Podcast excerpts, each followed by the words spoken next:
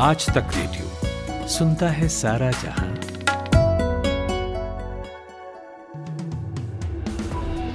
Hello good afternoon आज तक radio पर यह है दोपहर एक बजे का पाँच मिनट पॉडकास्ट मैं हूँ खुशबू कुमार। वीडियोकॉन ग्रुप से जुड़े मनी लॉन्ड्रिंग केस में गिरफ़्तार हुई आईसीआईसीआई बैंक की पूर्व सीईओ चंदा कोचर और उनके पति दीपक कोचर को बॉम्बे हाईकोर्ट ने रिहा करने के आदेश दिए हैं। मीडिया रिपोर्ट्स के मुताबिक दोनों को एक एक लाख रुपए के मुचलके पर रिहाई मिली है। दोनों को सीबीआई ने गिरफ़्तार किया था। कोर्ट ने कहा कि गिरफ्तारी में कानून का पालन नहीं किया गया था। लगातार नौ सालों तक आईसीआईसी बैंक की सीईओ रही चंदा कोचर पर वीडियोकॉन समूह को लोन दिए जाने के मामले में गंभीर आरोप लगाए गए हैं।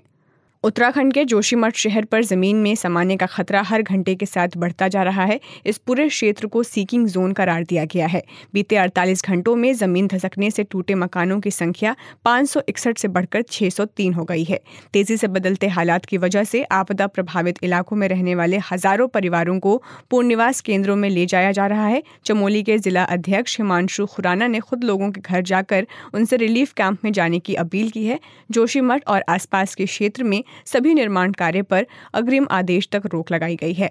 प्रधानमंत्री नरेंद्र मोदी सत्रहवें प्रवासी भारतीय सम्मेलन में शिरकत करने इंदौर पहुँच चुके हैं। उन्होंने कार्यक्रम स्थल ब्रिलियंट कन्वेंशन सेंटर में सूरी नाम के राष्ट्रपति, चंद्रिका प्रसाद संतोखी और गुआना के राष्ट्रपति डॉक्टर मोहम्मद इरफान अली की अगवानी की ये सम्मेलन 10 जनवरी तक चलेगा। इसके बाद राष्ट्रपति द्रौपदी मुर्मू कल इस सम्मेलन का समापन करेंगी। इस सम्मेलन में सत्तर देशों के पैंतीस प्रवासी भारतीय शिरकत कर रहे हैं। जबरन धर्म परिवर्तन के खिलाफ कानून बनाने की मांग वाली याचिका पर आज सुप्रीम कोर्ट में सुनवाई होगी, ये जनहित याचिका बीजेपी नेता और एडवोकेट अश्विनी उपाध्याय ने दाखिल की है। सुप्रीम कोर्ट ने भी इसे गंभीर मामला बताया था। साथ ही कोर्ट ने केंद्र सरकार से कहा था कि वे सभी राज्यों से चर्चा कर हलफनामा दाखिल करे। जस्टिस एम आर शाह और सी टी रवि कुमार की बेंच इस मामले की सुनवाई करेंगे। महाराष्ट्र नवनिर्माण सेना प्रमुख राज ठाकरे ने करोड़ों डॉलर की परियोजनाओं के महाराष्ट्र से बाहर जाने के लिए सीधे प्रधानमंत्री नरेंद्र मोदी को जिम्मेदार ठहराया है। राज ठाकरे ने कहा कि प्रधानमंत्री गुजरात से हैं। इसका मतलब ये नहीं है कि उन्हें अपने राज्य को प्राथमिकता देनी चाहिए।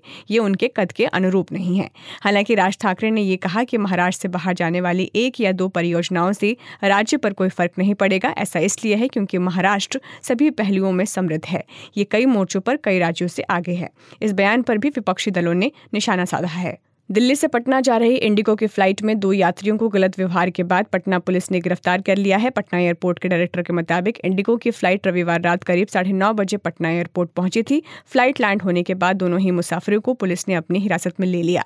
एयरपोर्ट डायरेक्टर के मुताबिक इस मामले में आगे की कार्रवाई फ़्लाइट ऑपरेटर और स्थानीय पुलिस करेगी। दिल्ली के नारायण इंडस्ट्रियल एरिया स्थित एक फैक्ट्री में लिफ्ट गिरने से तीन लोगों की मौत हो गई, जबकि एक गंभीर रूप से घायल है। पुलिस ने मृत की पहचान तीस वर्षीय कुलवंत सिंह, छब्बीस वर्षीय दीपक कुमार और तैंतीस सनी के रूप में की है, जबकि घायल हुए शख्स की पहचान सूरज के रूप में की गई है। पुलिस फ़िलहाल इस हादसे की जाँच में जुटी है।